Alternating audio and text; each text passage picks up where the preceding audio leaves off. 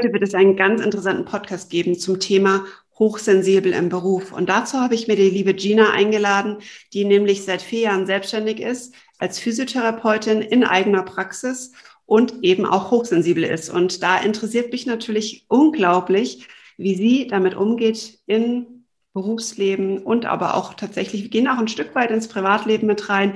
Und da bin ich sehr happy, dass ich sie heute dafür gewinnen konnte. Hallo Gina, schön, dass du da bist. Ja, danke dir, dass ich da sein darf. Ich bin total gespannt, was du mir für Fragen stellst. Und das Thema ist auch so wichtig in meinem Leben, weil ich mich da immer mehr entdecke und mehr für mich einfach auch immer mehr mitnehme, weil mir, weil ich spüre, dass ich da auch mehr einfach für mich tatsächlich auch immer noch mehr machen darf, dass es mir einfach selber gut geht, privat wie im beruflichen. Mhm, sehr schön. Gina, die erste Frage, die ich gleich starten will. Seit wann weißt du denn, dass es einen Namen gibt für das, für die Persönlichkeit, für das Persönlichkeitsmerkmal letztendlich, das du mit dir rumträgst? Also so richtig bewusst noch gar nicht so lange tatsächlich. Ich habe das vermutet, also dass dieses Wort ist schon seit einigen Jahren immer so ein bisschen ähm, immer mal wieder da, also wo man so darüber spricht. Und ich habe vom Gefühl her immer so gesagt, ich glaube, ich tendiere dahin, aber ich wusste es nie so richtig. Und so richtig bewusst ist mir das jetzt tatsächlich erst oh, ein halbes Jahr, noch nicht lang. Also wo ich so endlich einen richtigen Namen dafür habe. Ne? Und dass mir dadurch, dass ich dann jetzt auch weiß, ne, also einen Namen einfach dafür habe, es mir jetzt auch leichter fällt, mich so anzunehmen in gewissen Dingen einfach. Ne? Und da, wie gesagt, einfach durch diesen Begriff mhm. für mich lernen, mich besser anzunehmen und zu akzeptieren, dass manche Dinge halt jetzt im Moment dann einfach so sind und dass es auch auf jeden Fall so sein darf. Mhm. Das ist immer sehr spannend, was du ansprichst, weil es geht ja wirklich den meisten Menschen so, dass sie irgendwie einen Namen für irgendwas haben wollen es ist ja so ein bisschen dieses Schubladendenken, dass wir auf der einen Seite immer gerne äh, wegschieben, weil wir es eigentlich nicht so schön finden, in eine Schublade gesteckt zu werden. Auf der anderen Seite ähm, finde ich immer wieder oder erkenne immer wieder, dass es doch ein Stück weit auch Sicherheit gibt in gewissen Bereichen. Und so scheint es auch dir gegangen zu sein. Habe ich das richtig verstanden? Absolut. Ja, ich glaube auch einfach, dass solange wir nicht einen Namen dafür haben oder nicht mhm. genau wissen, was dahinter steckt, fühlen wir uns nicht richtig so, wie wir sind. Mhm. Und das macht ganz viel mit uns, glaube ich. Also sobald das dann mal ausgesprochen ist und wir wissen, warum manche Dinge einfach so sind, wird es dann leichter, das anzunehmen und auch zu kommunizieren. Weil vorher fragt man sich immer, also mir ging es immer so, wo ich mir, ja, jetzt, jetzt bin ich schon wieder so platt. Ne? Keinem geht es so außer mir. Irgendwas stimmt doch mit mir nicht. Ne? Und mhm. dann habe ich das auch immer oft weggedrückt und bin den Punkt halt dann übergangen, wo ich eigentlich eine Pause gebraucht hätte, weil ich das für mich nicht akzeptiert habe, weil keiner in meinem Umfeld so extrem, also oder bewusst mhm. das so auslebt. Und ich immer gedacht habe, naja gut, das ist eigentlich, vielleicht bist du einfach nur schwach. Mhm. Das habe ich immer gedacht. Vielleicht bist du einfach ein bisschen schwach und du musst dich jetzt zusammenreißen und dann geht das schon. Mhm. Ja. Kannst du dann auch für dich sagen, dass es tatsächlich schon auch in deiner Kindheit so war? Weil die Hochsensibilität ist ja im Prinzip was Angeborenes. Es ist ja nichts Erworbenes. Ja, ja. Also ich glaube, ganz bewusst ging das so los, als ich halt in die Schule ging. Vorher konnte ich mir meine Zeiten halt komplett frei einteilen und als ich dann in die Grundschule ging, dann ging halt auch das mit Migräne los und so weiter. Und ähm, ich bin dann halt oft auch nach Hause gekommen und da war ich so, oh, ja, schon aggressiv und ich kenne halt auch diese Gespräche aus der Schule mit, guck nicht aus dem Fenster, spiel nicht an deinen Fingern rum und ich war immer ein Kind, ich konnte das nicht so gut da sitzen und mich auf eine Sache so lange konzentrieren. Zehn Minuten, okay, aber dann wurde es auch immer schwierig. Ne? Also das hat mich so mein ganzes Leben begleitet. Und ich habe immer gedacht, na gut, du hast halt eine Konzentrationsschwäche. Es ging auch so weit, dass meine Eltern mal irgendwann einen IQ-Test mit uns gemacht haben. haben sie meine Schwestern gerade mitgenommen. Ne? Und dann kam dabei raus, dass ähm, da überhaupt nichts IQ-mäßig im, also negativ war, ganz im Gegenteil. Aber da war dann immer, da musste noch Nachhilfe bei und dann kam immer auch noch mehr dazu. Mhm. Ne? Und das war so, wo ich dann, also ja, das hat mich ab dem Zeitpunkt vor allem begleitet, als ich dann in die Schule ging und dann so diese festen Routinen kamen und man so dieses deutsche Schema so mit reingedrängt wurde, obwohl es nicht für mich in meinen Augen gepasst hat. Mhm. Also der, ich, der bewusste Maßanzug. Ja, ja, ja, also ja, und mit der Zeit hat sich dann auch gerade auch so mit der Migräne, ich glaube, das war so ein, so ein Signal von meinem Körper, dass ich eigentlich mehr Zeit und Ruhe für mich brauche. Und dann hat das auch, hat, wie gesagt, in der Grundschule so angefangen. Und mit der Zeit hat sich das dann zu dieser Wochenendmigräne so hin ähm, bewegt, dass ich, sobald ich dann am Wochenende freitags in die Entspannung kam, habe ich samstags, sonntags oft dann da mit Migräne gelegen. Ne? Mhm. Und dann hat mein Körper sich wieder berappelt und montags ging es dann wieder von vorne los. Ne? Dann habe ich auf die Zähne gebissen und mich zusammengerissen. Und wenn ich nach Hause kam, habe ich dann so meine Ruhe oft für mich ähm, halt mhm. mir gesucht. Aber dass ich, ja, also ich beobachte, wenn ich das so reflektiere, das begleitet mich schon sehr, also von klein auf, auf jeden Fall.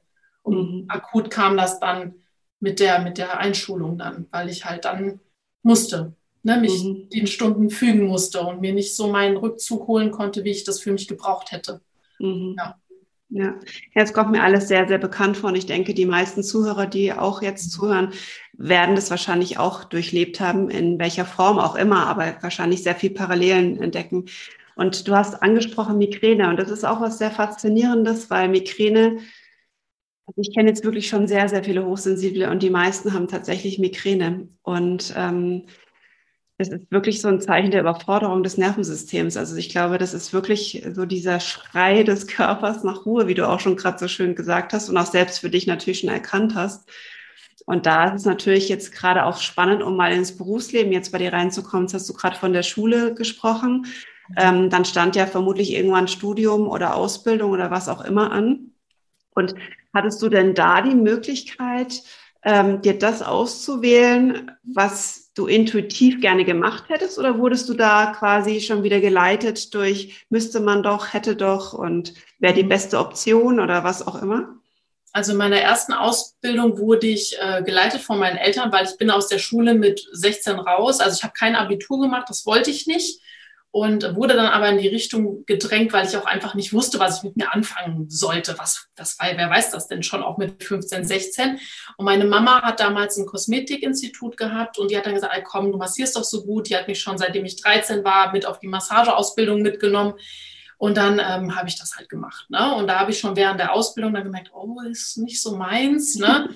Und ähm, ja, und dann ging das halt weiter. Dann bin ich erstmal ein Jahr ins Ausland gegangen. Und in der Zeit, glaube ich tatsächlich, wenn ich mir das so überlege, war meine Migräne auch besser. Mhm. In dem Jahr, wo ich nicht zu Hause war und mich diesen ganzen, ähm, diesen ganzen Druck nicht so fügen musste. Als ich wieder nach Hause kam, dann kam die zweite Ausbildung mit der Sport- und Fitnesskauffrau. Das war dann was, was ich machen wollte, wo ich mich selber für entschieden habe und gesagt habe, ich mache das jetzt. Und in dem Zeitraum war es auch besser, tatsächlich. Und dann kam die Physiotherapie. Also was heißt besser? Ich habe, wie gesagt, es hat mich mhm. ab dem, ab der Ju, ab der Kindheit an hat es mich begleitet, aber es gab Phasen, da war es halt nicht immer am Wochenende, sondern war da mal nur alle zwei Wochen. Und ähm, ab dem Zeitraum eigentlich, als ich in die Physiotherapie rein bin, wurde halt da, da musste man so viel lernen und so viel Zeit aufbringen. Da hat sich's extrem zugespitzt, dass ich zweimal in der Woche teilweise diese Migräneattacken hatte Mhm. Und ähm, das war fast, also ziemlich normal für mich. Das, ja, das war auch so lange in Ordnung für mich, als am Anfang war es immer so, dass ich innerhalb von zwei Stunden waren da die Spitzen erreicht von der Migräne, dann musste ich übergeben mit allem, was ich so hatte und dann war wieder wie nichts mehr. Mhm. So, und solange das in diesem Rahmen war, mit diesen zwei Stunden, war das noch für mich, ich sag mal, erträglich, weil ich wusste, okay, jetzt geht's los, aber in zwei Stunden ist es rum. Mhm. Und das hat sich massiv verändert, als ich dann in die Selbstständigkeit rein bin. Und in meiner ersten Praxis, in der ich mit drin war als Teilhaberin, wo das nicht so gut gelaufen ist, hat sich das total verändert und hat dann halt angefangen, über ein, zwei Tage zu halten. Mhm. Und ähm, dann war halt auch für mich klar, weil dann auch noch andere körperliche Symptome dazu kamen, weil es mir einfach, weil die Situation an sich nicht so gut war, ähm, dass ich dann gesagt habe, okay, ich muss was verändern und bin dann ja in meiner eigenen Praxis, aber da kam es nicht mehr zur Ruhe tatsächlich. Und vor einem, jetzt muss ich gerade überlegen, da war ich gerade dazwischen grätschen, weil da habe ich ja, nämlich eine, eine, Frage, die für ja. mich sehr wichtig ist zu wissen. Kann es sein, dass du die ich sage jetzt mal, die Wertigkeit, dadurch, dass es, wie du es gerade schon benannt hast, auch nur zwei Stunden waren, du wusstest, danach ist es vorbei, dass du das dann auch übergangen hast oder gedacht hast, naja, die zwei Stunden, die kriege ich dann auch schon rum und danach funktioniere ich quasi wieder. Und als es dann mehr ja. wurde, da hast du dann, war der Leidensdruck ja. halt einfach auch höher, ne? Ja. ja, also ich war dann die zwei Stunden natürlich komplett außer Gefecht gesetzt. Also ich musste dann auch zu Hause sein, weil ich wäre sonst auch nicht mehr nach Hause gekommen. Da ging echt gar nichts mehr. Aber ich wusste, danach kann ich wieder weitermachen. Mhm. Ne? Von daher war das, wie gesagt, das, so war es für mich okay, weil ich wusste, es ist okay, ich bin die zwei, drei Stunden eingeschränkt, aber danach kann ich halt wieder wie üblich weitermachen. Und das hat mhm. sich halt dann massiv verändert. Mhm. Wie gesagt, vor anderthalb Jahren war es dann so extrem, dass ich nach meinen Attacken fast eine Woche Sprach- und Sehstörungen hatte. Und ab dem Moment habe ich gesagt, okay, jetzt, äh, jetzt muss ich auf jeden Fall was machen. Mhm. Und dann habe ich mich extrem angefangen, mit meiner Persönlichkeit zu beschäftigen und mit dem, wie es mir geht. Mhm. Und das hat total was verändert. Mhm. Ja, also mhm. das war so, diese, das, diese Beschäftigung mit mir selber, auch dann mit dieser, fing das an mit dieser Hochsensibilität zu gucken, was noch dahinter steckt, war die Lösung für mich mit meiner Migräne. Sie ist immer noch nicht ganz weg, aber ich habe von denen ne, zweimal in der mhm. Woche, also so Schnitt, im Schnitt sechs bis achtmal im Monat, ich habe sie jetzt noch einmal im Monat. Mhm. Also das hat enorm was verändert. Mhm, Dadurch, dass ich endlich darauf höre, was mein Körper braucht und was mhm. mir wichtig ist. Ja. Mhm. Langer, aber sehr, sehr sinnvoller ja. Schritt, den du da gegangen bist. Das ist durchaus so. Hast du dann, kannst du sagen, dass du durch, ähm, ich sage jetzt mal, durch diesen Leiden, Leidensdruck, bei dir war es jetzt die Migräne, bei mir war es die Depression. Letztendlich werden wir immer irgendwo wahrscheinlich dann doch irgendwo dahin gedrückt, um mal genauer hinzuschauen, was dann eigentlich nicht so wirklich passt im Leben. Ähm, bei dem einen ist es halt das eine und bei dem anderen was anderes. Ähm, hast du auch die, die, das Gefühl, dass das quasi der Weg war, sonst hättest du den vielleicht gar nicht gefunden, in die Selbstfürsorge zu kommen? Absolut. Absolut. Also heute bin ich dankbar dafür, dass ich die Migräne habe, mhm. weil sie hat mich dahin gebracht, wo ich jetzt stehe. Ich mhm. bin jetzt glücklicher als je zuvor, weil ich endlich auf das höre, was tief in mir drin die ganze Zeit gerufen hat.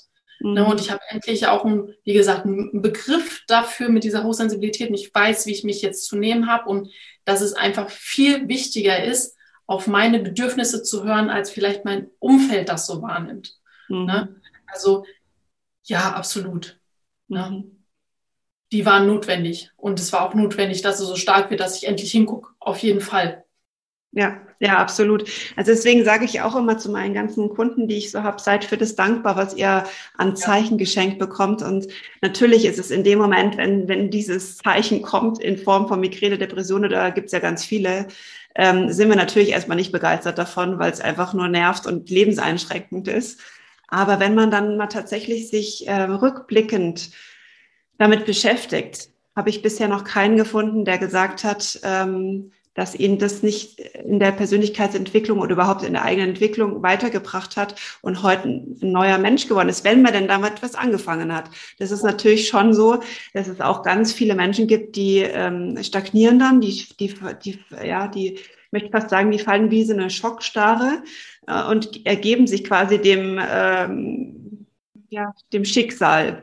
Und da kommt man natürlich nicht weiter. Das ist ja ganz klar. Also die, die ich sage jetzt mal, die Lebenstreppe, die muss ja jeder irgendwo selber gehen mit all den Erfahrungen, die dazugehören. Und deswegen finde ich das sehr schön, dass du das im, im Prinzip jetzt auch nochmal so bestätigt hast, dass auch für die Zuhörer das ganz, ganz wichtig ist, weil es sind jetzt vielleicht auch welche dabei, die sich gerade da befinden, wo sie sagen, mir passiert ständig irgendwas Schlimmes oder mir geht ständig so schlecht, mein Körperempfinden oder meine Gesundheit wird immer, immer schlechter und sind in dieser Spirale drin, die wir vielleicht auch kennen.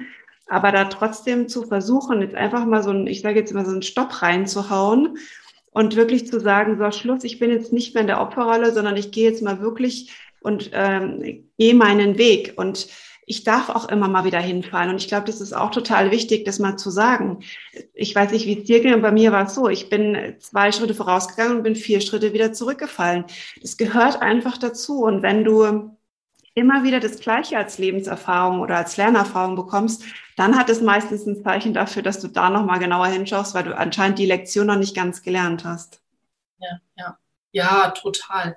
Und ich finde auch, insgesamt gerade bei diesen körperlichen Symptomen, die sind nicht einfach aus irgendeinem Grund da, weil der Körper gerade so lustig ist, sondern es sagt uns auf jeden Fall etwas. Und es hat, also ist immer im Grunde dann genau mal gezielter hinzugucken. Weil unser Körper will uns irgendwas sagen. Es ist nicht nur aus einer Jux und Tollerei so, dass es uns so geht. Ne? Mhm. Also das, und gerade auch die Migräne. Also ich glaube, ich fand das so spannend, als du, wir hatten uns ja schon mal unterhalten, dass du dann erzählt hast, dass so viele auch diese Migräne haben, die hochsensiblen. Und ich dachte, das, das, wenn ich mir das so überlege, das passt so sehr und es ist eigentlich so eigentlich so ein typisches Signal für diese ganzen Überforderungen. Und jeder, der Migräne hat, der sollte mal gerade da genauer hingucken ne, und gucken, wo seine eigenen Bedürfnisse sind und ob er nicht damit ne, diese Migräne und sich einfach besser im Leben ja, zur Ruhe bringen kann. Mhm. mhm. Oder einfach mal neu aufstellen. Ja, es hilft ja. manchmal auch wirklich so einfach versuchen, es ist immer gesagt einfach, aber in einen Break reinzubekommen und wirklich nochmal zu sagen, okay, alles, was passiert ist, ist passiert und einfach in die Zukunft zu schauen, zu gucken, wie, wie möchte ich denn eigentlich leben? Die meisten machen sich ja nur darüber Gedanken, wie sie nicht mehr leben möchten oder was sie nicht mehr in ihrem Leben erleben möchten. Aber die meisten wissen überhaupt nicht, was sie wirklich leben wollen. Und ich glaube, das ist so der zentrale Punkt, der dann bei vielen fehlt, um auch in die Veränderung zu kommen. Ja. ja. Jetzt hattest du gerade noch was ähm, angesprochen wegen der Migräne. Da ist mir natürlich gekommen und Körpersignale und Körpersymptome. Jetzt arbeitest du ja, ähm, ja ganz exakt auch in dem Beruf, wo ja ständig irgendwelche Körpersignale da sind, sei es Verspannung oder sonstiges. Wie gehst du denn damit um? Musst du da immer so leicht schmunzeln, wenn die Menschen kommen und äh, über ihr Stress klagen oder einfach ja. nur sagen, sie sind verspannt und sie wissen nicht wieso? Ähm, also ich arbeite ja tatsächlich nicht mehr an meinen Patienten mittlerweile, weil mir das nicht gut tut. Aber Darf du hast da sagen, wieso? Ja, ja, total, weil ich energiemäßig das nicht halten kann. Also ich merke, egal, also ich habe es am Anfang, habe ich 40 Stunden halt an Patienten gearbeitet und ich war dann danach fertig. Und ich habe halt gedacht, naja gut, das liegt an 40 Stunden, das ist eine körperliche Arbeit damit hängt es einfach zusammen. Und ich habe dann mit der Zeit, als ich immer mehr Mitarbeiter bekommen habe, angefangen, meine Stunden zu reduzieren an den Patienten, habe dann immer mehr gemerkt, okay, jetzt sind es 20 Stunden, ich bin genauso müde wie vorher. Jetzt sind es 15, jetzt sind es 10, ich bin immer noch so müde wie vorher. Und dann habe ich gemerkt für mich, okay, bei meinen Patienten, ich bin so feinfühlig mit allem, ich gehe bei jedem, mit allem, was ich habe, all in. Und ich habe zum Ende nur noch fünf Stunden in der Woche Patientenmann und ich war genauso müde wie mit 40 Stunden. Da habe ich gesagt, naja gut, das, es funktioniert nicht, weil ich will eigentlich meine Energie haben, um an meiner Praxis zu arbeiten. Und da habe ich gesagt, gut, dann ähm, behandle ich gar keine Patienten mehr. Und seit dem Punkt geht es mir auch insgesamt viel, viel besser, weil ich einfach mit dem, mit diesem emotionalen und auch das, wie du gesagt hast, dann kommt einer mit Nackenverspannung, mit Sachen. Ich gebe dem dann die Lösung, was er machen kann und dann machen die es nicht. Und das ist dann auch wieder was, rum, was, was mit, ist, was mit mir macht. Und damit, ähm, mhm. das, das habe ich so sehr gemerkt, dass ich das nicht länger aushalten möchte. Mhm. Na, und dass mich das dann auch wiederum stresst, weil ich die Lösung sehe und die Person tut es aber nicht. Und da habe ich für mich entschieden, das ist für mich nicht der Weg, dass ich in dem Bereich einfach an meinen Patienten weiterarbeite, weil ich darunter am Endeffekt leide. Mhm. Und von daher habe ich mich da rausgezogen und seitdem geht es mir viel, viel besser. Das war absolut okay. der richtige Schritt. Glaube ich, ein Riesenschritt.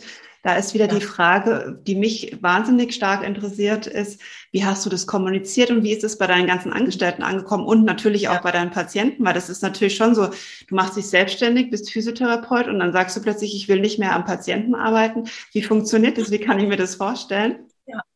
Ähm, ich habe das von einem Dreivierteljahr das erste Mal kommuniziert, als ich weniger gemacht habe, als ich ähm, noch eine weitere Angestellte bekommen habe. Und dann stand natürlich direkt im Raum auch von meinen Mitarbeitern, aber ein paar Stunden, du musst schon noch an dem Patienten arbeiten. Da habe ich mich dann tatsächlich auch bequatschen lassen erst, weil ich dann unsicher war und gut, wenn das so jeder sagt, dann muss ich vielleicht auch. Und als ich dann immer mehr gemerkt habe, dass ich halt keine Energie übrig habe für die Dinge, die mir wichtig sind, habe ich gesagt, habe ich halt einfach für mich erkannt, okay, das ist nicht das, was ich möchte. Mhm. Ich möchte Energie übrig haben, um an den Dingen zu arbeiten, die mir wichtig sind. Und das ist das, was zählt. Und dann habe ich halt ganz klar gesagt, okay, ich kann das verstehen, dass ihr das so seht, aber es geht hier gerade darum, wo ich arbeiten will und dass ich, ich bin auch verantwortlich hier für diese Praxis und ich habe im Moment keine Energie mehr, um euch einen sicheren Arbeitsplatz zu geben. Im Grunde. ne? mhm. weil ich die Dinge, die drumherum laufen müssen, einfach da keine Energie mehr zu hatte. Und dann hat das mit der Zeit auch, ähm, es hat ein bisschen gedauert, aber sie haben sich dann auch damit abgefunden, sage ich mal, weil es ist meine Entscheidung. Aber das muss man halt für sich treffen. Mhm. Ich muss es sehen, dass mir Dinge nicht gut tun. Mhm. Und dann muss ich für mich die Konsequenz daraus ziehen und die Entscheidung einfach für mich treffen, weil mhm. keiner trifft sie für mich. Ich mhm. muss es machen. Ja. Ist, ja. ich sage immer, es ist sicher mutig zu sein.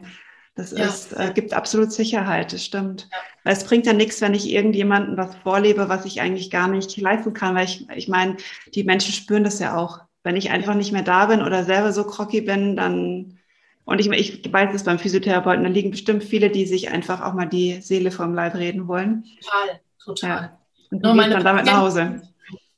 Ja, ja, ja. Meine Patienten sind auch traurig und die sagen, oh, da geht was verloren mhm. für die Patienten. Aber ja, ich kann das verstehen, aber es ist nicht mein Problem. Mhm, mein Problem ist, ist es eher, wenn ich an den Patienten stehe. Mhm. Ne, und da muss ich halt an mich denken. Mhm. Ich weiß, dass ich gut behandeln kann und dass die Patienten, die zu mir kommen, einfach weil ich von meiner Art und Weise her auch so bin, dass ich mit aller Energie all in gehe, die kommen zu mir, erzählen mir Sachen, die werden alleine dadurch, dass sie mir das erzählen, besser. Ich mhm. muss die im Grunde gar nicht mehr behandeln. Die erzählen mir Sachen und dadurch, dass sie sich das alles mhm. mal abladen, von der Seele reden, mhm. passiert schon was bei denen. Mhm. Aber das kann ich nicht auf mhm. Dauer. Das habe ich halt einfach für mich gemerkt. Ne? Aber es ist ja toll, weil du sprichst jetzt auch was an, was, was bei der Hochsensibilität na, immer ein Riesenpunkt ist, ist die Abgrenzung.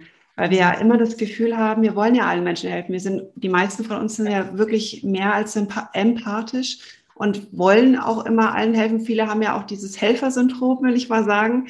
Und da sich abzugrenzen und nicht die anderen Probleme zu den eigenen zu machen, da hast du einen riesen Schritt gemacht. Und da möchte ich dir wirklich sagen, wow, ich bin total stolz auf dich, dass du es gemacht hast, weil ich glaube, ähm, dass das mit der schwierigste Weg ist, die Abgrenzung zu, also zu finden. Aber ich glaube, das waren halt wirklich diese körperlichen Symptome, mhm. weil ich also ich habe ja einen Praxiswechsel zwischendurch mal gehabt und vor diesem Praxiswechsel hatte ich dann auch noch Herzrhythmusstörung vor lauter Ärger. Und dann mhm. habe ich halt da die Reißleine gezogen. Das ist dann nochmal ein bisschen zurückgegangen, aber so richtig Ruhe habe ich jetzt tatsächlich auch erst so seit zwei, drei Monaten. Ähm, und da habe ich halt für mich gesagt, ich bin 30 Jahre alt, als das losging. Mhm. Das, kann jetzt nicht sein. Ne? Und dann kam die Migräne noch in dem Ausmaß dazu, dass es so viel schlimmer geworden ist. Wenn diese körperlichen Symptome nicht da gewesen wären, hätte ich es nicht gemacht. Das mhm. muss ich ganz klar sagen. Deswegen jeder, der Migräne hat oder andere Symptome, seid dankbar dafür und guck hin.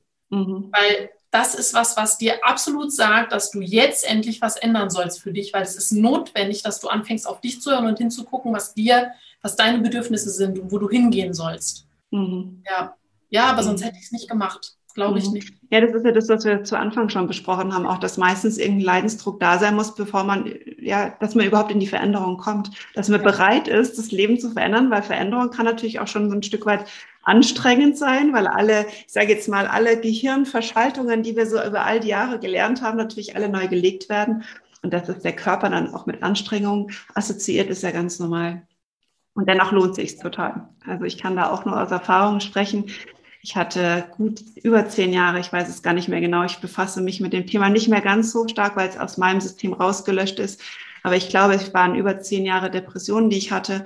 Und ähm, da wieder rauszukommen, ich glaube, wer schon mal Depressionen hatte, weiß, wie schwierig das ist. Und ich habe es geschafft. Ich bin jetzt seit fast acht Jahren bin ich depressionsfrei und ähm, da bin ich wirklich stolz drauf und unendlich dankbar, dass ich den Weg gefunden habe, dort rauszukommen. Ja, das glaube ich.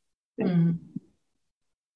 Ja. ja, schön. Äh, jetzt hast du schon ganz viele von meinen Fragen beantwortet. Und ähm, was mich aber noch interessiert ist, wie ist denn dein Umgang mit deinen Angestellten? Weil ich, gerade wenn man selbst so empathisch ist und auch hochsensibel ist, hat man vermutlich ähm, doch mehr Verständnis auch für die, für die Themen der Angestellten, oder? Absolut. Ähm, also da hilft mir halt enorm diese ganze Persönlichkeitsentwicklungsschiene für mich einfach zu lernen, was tatsächlich meine Gefühle sind, was mich bewegt und ähm, was das Außen so ist, um mich da einfach abzugrenzen. Ne? Also wenn dann meine Mitarbeiter kommen und auch Sachen bei mir abladen, zu lernen, okay, das ist jetzt nicht meine Aufgabe, das ist deine Aufgabe. Ne? Solche Dinge auch nicht die Aufgaben zu übernehmen, die mein Mitarbeiter eigentlich zu machen hat. Ne? Mhm. Das ist alles, ähm, ja, das gehört in diese, ich habe halt, wie gesagt, viel, viele Ausbildungen, also Coaching-Ausbildungen, Seminare gemacht, um mich da halt zu schulen, weil ich einfach gemerkt habe, ich brauche da mehr, mhm. damit ich gefestigter werde und weiß, mhm. was ich halt in meiner Selbstständigkeit wie zu handhaben habe. Ja. Ja, also und wahrscheinlich auch, was deine Werte sind, oder? Ja, mhm. das auch. Mhm. Na, aber sich zu überlegen, was, was brauche ich jetzt vielleicht? Ich habe da sehr mhm. auf mein Gefühl immer gehört und geguckt. Mhm. Und wenn mir dann so ein Seminar über den Weg gelaufen ist, wo ich dachte, das brauche ich jetzt, dann habe ich es auch sofort gemacht. Na, und das hat mir immer weitergeholfen, auf jeden Fall. Und wie gesagt, es ist jetzt insgesamt so ein Prozess von zwei Jahren. Das, manche Dinge brauchen auch ein bisschen Zeit auf jeden Fall. Ja, aber sich weiterzuentwickeln. Mhm. Und zu lernen, dass das Außen nichts mit mir zu tun hat, ne? sich da bewusst abzugrenzen. Ja, weil es sind so viele Sachen im Außen los. Jeder hat so sein eigenes Päckchen zu tragen. Das ist ja ganz klar. Aber nicht alles so zu sich zu holen, ja. das so alles so anzunehmen und ist ein, ist ein großer Lernprozess auf jeden mhm. Fall. Ne? Ich glaube, der hört auch nie auf und da werden sicher immer wieder Menschen ins Leben äh, stolpern, die uns wieder zum nächsten Schritt bringen. Ja. Das ist einfach so. Oder Kunden. Ja, ja, mit Sicherheit. Aber das ist ja auch irgendwo schön. Ne? Ich glaube, man muss halt für sich so ein bisschen den Weg finden, womit ich gut umgehen kann. Für mich ist es halt ganz klar, ich weiß halt jetzt, dass ich viel, viel Zeit für mich selber brauche, mehrere Stunden täglich, in denen mich tatsächlich am besten keiner stört, damit es mir gut geht. Mhm. Ähm, wenn ich dann in der Praxis bin und da mal mehrere Stunden, so sechs Stunden am Stück bin, dann habe ich eine, ein Schild, wo, meine, wo eine Uhr drauf ist, wo ich dann an die Tür draußen hänge, okay, ich bin jetzt erst in zwei Stunden wieder erreichbar, wie es stört mich einer, damit ich auch mal tatsächlich komplett mhm. alleine bin und für mich mhm. meine Sachen machen kann oder auch eine Pause machen kann. Also mhm sich auch bewusst zu machen, dass es in Ordnung ist, Pausen zu machen und die regelmäßig zu machen. Auch, ein, auch so ein Learning, dass ja, ich auf jeden Fall die letzten Jahre sehr, sehr stark gelernt habe, dass es in Ordnung ist. Das hat auch so viel mit mir gemacht. Ähm, es für sich in Ordnung, also dass, es, dass ich Pausen machen darf. Mhm. Also ich hatte ganz lange dieses Gefühl, ich darf jetzt nicht mich auf die Couch setzen und die Beine hochlegen. Wenn ich es gemacht habe, habe ich ein schlechtes Gefühl gehabt. Und dann kam ich auch nicht zur Ruhe. Also dieses sich bewusster zu entscheiden, um mir zu gönnen, dass ich jetzt frei mache, dass ich jetzt eine Stunde spazieren gehe, dass ich das machen darf und dass es meine Entscheidung ist, dass ich das jetzt getan habe und es ist egal, was das Außen jetzt sagt. Ne? Mhm. Das mhm. hat mir sehr viel Ruhe gebracht in meinem Leben. Das glaube ich dir aufs Wort, aufs Wort. Ich kann mich noch gut an eine Zeit erinnern, wo ich noch im Angestelltenverhältnis war. Und ähm, wir hat, also ich war meistens irgendwie in Projekte involviert, die ich ähm, gemacht habe. Die waren immer dann sehr, sehr stressig innerhalb von kürzester Zeit. Und ich habe das immer genossen. Ich fand das genial. Aber danach war ich, war ich immer krank. Ich war ja. immer krank und irgendwann habe ich dann für mich verstanden, okay, das funktioniert, dieses, ich sage jetzt mal, Abenteuerleben funktioniert für mich einfach nicht. Und als ich dann in die Selbstständigkeit gegangen bin, hatte ich auch erst noch eine Praxis und da sind meine Kunden gekommen und da ging es mir so sehr wie dir. Deswegen konnte ich mich da vorhin sehr gut wiederfinden mit diesem Energie, äh, ja, ich sage jetzt mal Overload, ja. Also es waren einfach, ähm, ich war damals Kinder- und Jugendcoach zu Anfang und da kriegst du natürlich ganz, ganz viel mit, wenn Kinder gemobbt werden oder wenn, wenn irgendwie in der Psyche was nicht stimmt bei Kindern. Es ist, Kinder sind herrlich ehrlich, sagt man immer und das ist, war, doch, ich habe das immer mit nach Hause genommen. Ich konnte mich da ganz, ganz schlecht mit abgrenzen und habe dann eben für mich die Entscheidung getroffen, ich mache das jetzt online. Äh, mhm. Online-Coaching für hochsensible Frauen, weil ich einfach gemerkt habe, dass der Bedarf da so groß ist, einfach ja den Menschen den Weg zu zeigen, den ich ja quasi schon durchlebt habe, ähm, zu zeigen, dass es eben auch anders geht. Und da bin ich ultra, ultra happy, dass ich einfach für mich auch die Termine, Termine so wählen kann, wie sie mir gut tun und wo ich auch merke, ich habe jetzt Energie dafür. Und dann gibt's jetzt wieder so Phasen, wo ich einfach unglaublich viele Anfragen habe mit Coachings, wo ich sage, ich kann das gar nicht alles ableisten. Und äh, obwohl ich es gerne würde, weil einfach so viel Bedarf da ist. Und jetzt bin ich gerade dabei, dass ich sage, ich kann diese Energie auf Dauer auch nicht auf dem Level halten, um mich zu schützen. Und aber ich trotzdem so viele Menschen erreichen will, kreiere ich halt jetzt einen Workshop, wo dann einfach, ähm, das ist ein Selbstlernworkshop, der aber unglaublich viel ähm, Veränderung hervorruft und, und die Menschen so begleitet über so einen langen Zeitraum, dass die mit Sicherheit in ihre Veränderungen kommen werden. Also ich durchlaufe das gerade mit den Beta-Testern, von daher, die sind alle jetzt schon total begeistert und das ist wirklich auch so meine Reise, dass ich sagen kann, ich kann, es gibt immer irgendwo einen Weg, ähm, den du dir suchen kannst, dass du erfüllt und glücklich auch im Berufsleben sein kannst. Man muss sich halt dann nur mal überlegen, was ist mir denn wichtig? Was ist mir wichtig? Welcher Job macht mir Spaß? Auch wenn der Job mir Spaß macht, wie kann ich mich vielleicht vor übergriffigen Kollegen schützen, die ständig irgendwie äh, mich aussaugen mit, mit meiner Energie, weil sie ständig irgendwelche Fragen stellen oder keine Ahnung. Also ich glaube, es gibt da immer eine Möglichkeit. Vielleicht hast du auch da mit deinen Angestellten mal drüber gesprochen und möchtest da vielleicht auch noch mal kurz was zu sagen. Oder vielleicht hast du auch einen Tipp, der dir noch einfällt, der dir geholfen hat, in der Überlegung einen Weg zu finden. Also mit meinen Angestellten habe ich tatsächlich noch nicht gesprochen. Ähm, das ist das ist schön, dass du das jetzt ansprichst, weil ich das seit ein paar Tagen in meinem Kopf habe und meine Schwester auch schon mal gesagt hat, ich glaube, das muss man mal kommunizieren, aber ich noch nicht so richtig weiß, wie ich das verpacken soll. Ähm, für mich habe ich so im Moment sehr die Lösung darin gefunden, jeden Tag sehr in mein, auf mein Gefühl zu hören. Zum Beispiel habe ich, gestern war Dienstag, ne? also heute ist Mittwoch, nehmen wir nehmen jetzt heute am Mittwoch die Folge auf, aber gestern war Dienstag und gestern hatte ich gesagt, ich komme um 10 in die Praxis. Das war morgens um 8 hatte ich das dann kommuniziert und um 9 auf einmal habe ich gemerkt, oh, irgendwie, nee. Und da habe ich Bescheid gesagt, ich komme heute nicht, mir geht's nicht, ich bin energiemäßig nicht so, ich komme heute nicht. Und das ist für mich, wo ich merke, das tut mir richtig gut, sofort darauf zu reagieren und das nicht zu übergehen. Mhm. Ja, und dann kann es tatsächlich mal vorkommen, weil ich hatte jetzt das Wochenende einen total Stress. Ich war Samstag und Sonntag am Arbeiten und dann war mein Energielevel jetzt einfach Montag, Dienstag und heute teilweise auch noch runter. Und ich merke, jetzt kommt es wieder und morgen kann ich wieder gehen. Aber sich das einzugestehen und zu sagen, das ist jetzt okay und es darf so sein, weil du hast mhm. vorne dran eine Woche durchgepowert, ähm, ja, mehr Aber in sich hineinzufühlen. Das diese, und das.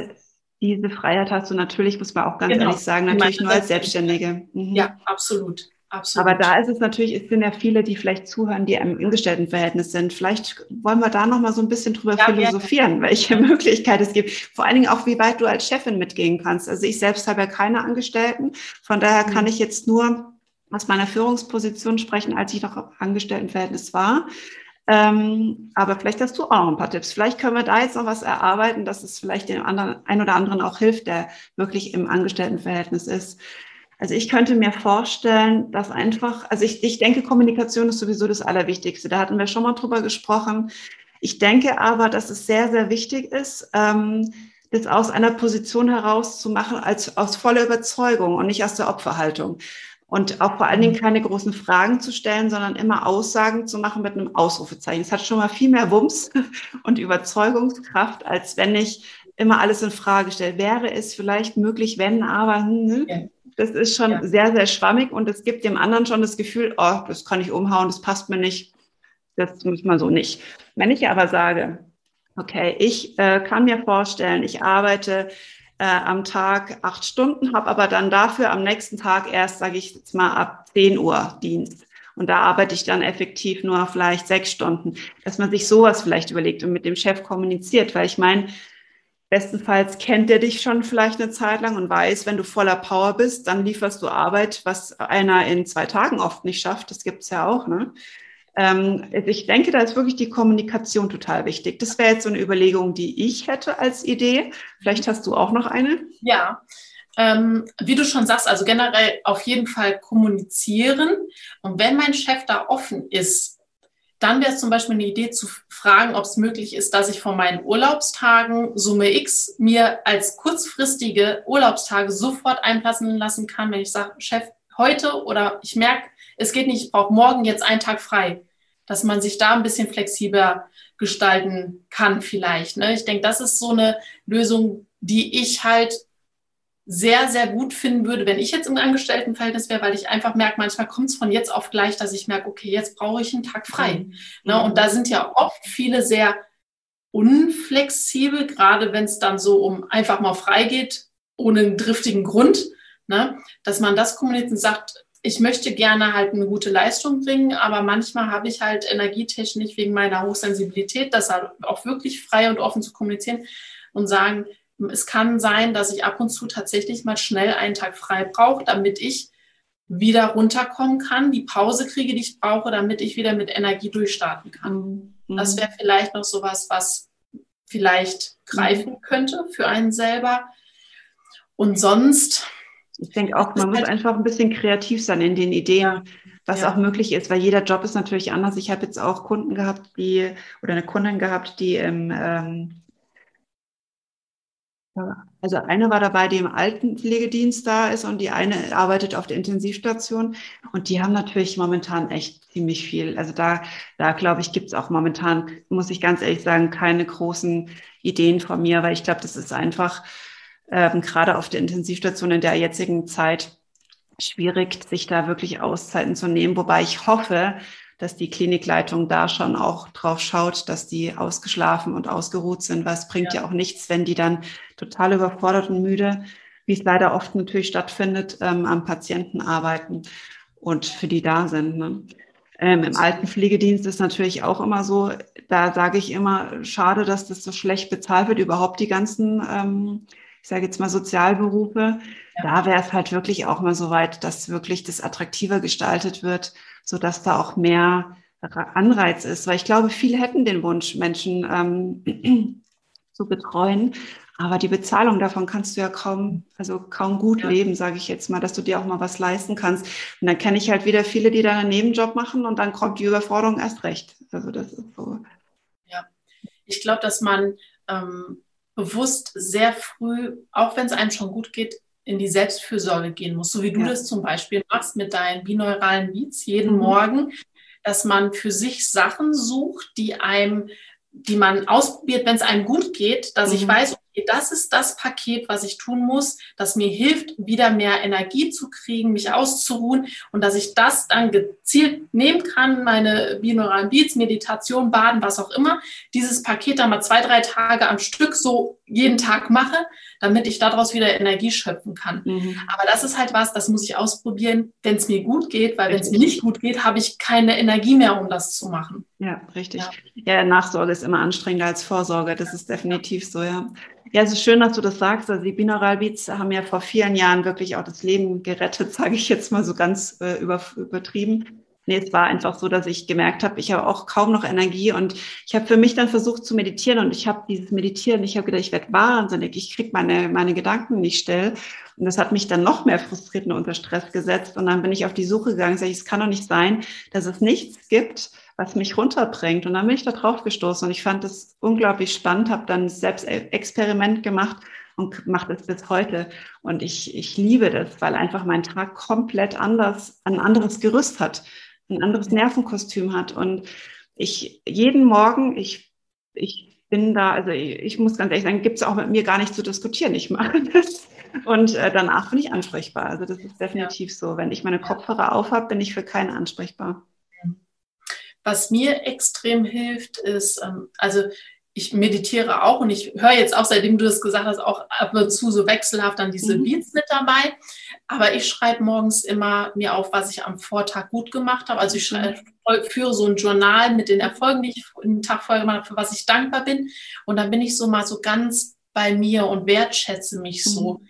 Und das macht so ganz viel auf meinen ganzen Tag. Also ja. wenn ich das gemacht habe, dann bin ich nicht mehr so schnell ähm, im, im, ja, im Schwanken drin, mhm. tatsächlich. Also das hilft mir enorm über den ganzen Tag und das hat auch nochmal viel Ruhe bei mir reingebracht. Mhm. Ja. Und vielleicht auch, wenn man dann seine Pausen hat, auch auf der Arbeit, auch seine Pausen zu nutzen und sich nicht vollquatschen zu lassen von jemandem. Ja, ja, also das ist, das ist ja, das ist ganz wichtig. Also ich, ich weiß es noch von mir. Ich konnte das ganz schwer kommunizieren, dass ich meine Pause dazu nutzen möchte, äh, in Ruhe für mich einfach ja, zur Ruhe zu kommen.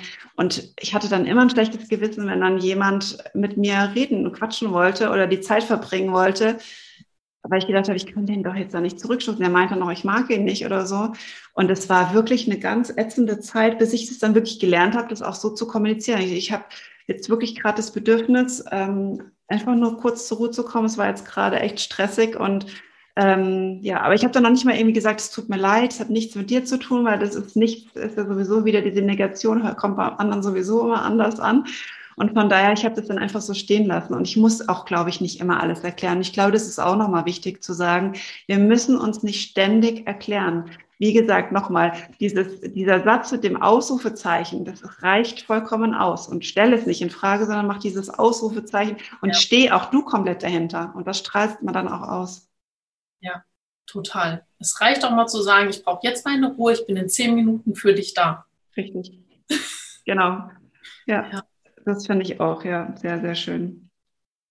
Schön. Ich glaube, jetzt haben wir ganz schön viel an Input rausgehauen und ich glaube, hoffe, dass sich ähm, viele was rausziehen konnten. Mir hat es unglaublich viel Freude gemacht. Jetzt noch eine abschließende Frage. Möchtest du noch irgendwas weitergeben, was du als Learning für dich quasi so aus all den Jahren äh, der Selbstständigkeit oder auch im Angestelltenverhältnis oder was auch immer rausziehen konntest, was dich heute eben dazu veranlasst hat, so zu leben, wie du heute lebst?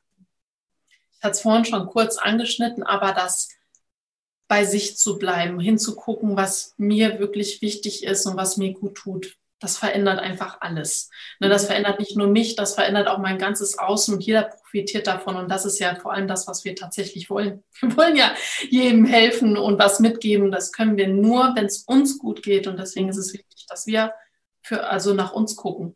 Ja, richtig. Ja. Da fällt mir immer die schöne Metapher ein äh, im Flugzeug mit dem ja. Kind. Rette erst dich und rette dann andere. Und das ist definitiv auch im realen Leben so, nicht nur im Flugzeug, sondern generell, weil wie kann ich jemand helfen, wenn mein Energielevel gleich null ist, kann ich gleich gar nichts mehr tun. Und da haben natürlich gerade auch die Mamas unter uns nochmal auch so einen Punkt. Jede Mama hat auch gleichzeitig nicht nur ein Kind geboren, sondern auch ein schlechtes Gewissen. Das heißt, wenn wir nicht für unsere Kinder genügend da sind, haben wir immer ein schlechtes Gewissen, aber wir werden uns selbst nicht gerecht und es ist ein ewiger Kreislauf. Deswegen ist da auch wieder einfach mal bei sich zu bleiben, auch als Mama für sich zu sorgen und ähm, dann auch wieder Energie für alles andere zu haben. Ja. Vielen Dank, Gina. Also ich fand es sehr, sehr schön und ich, es hat mich sehr inspiriert und auch deine Ehrlichkeit und Offenheit äh, fand ich sehr, sehr schön. Und ähm, du hast ja da einen ganz tollen Podcast selber am Start.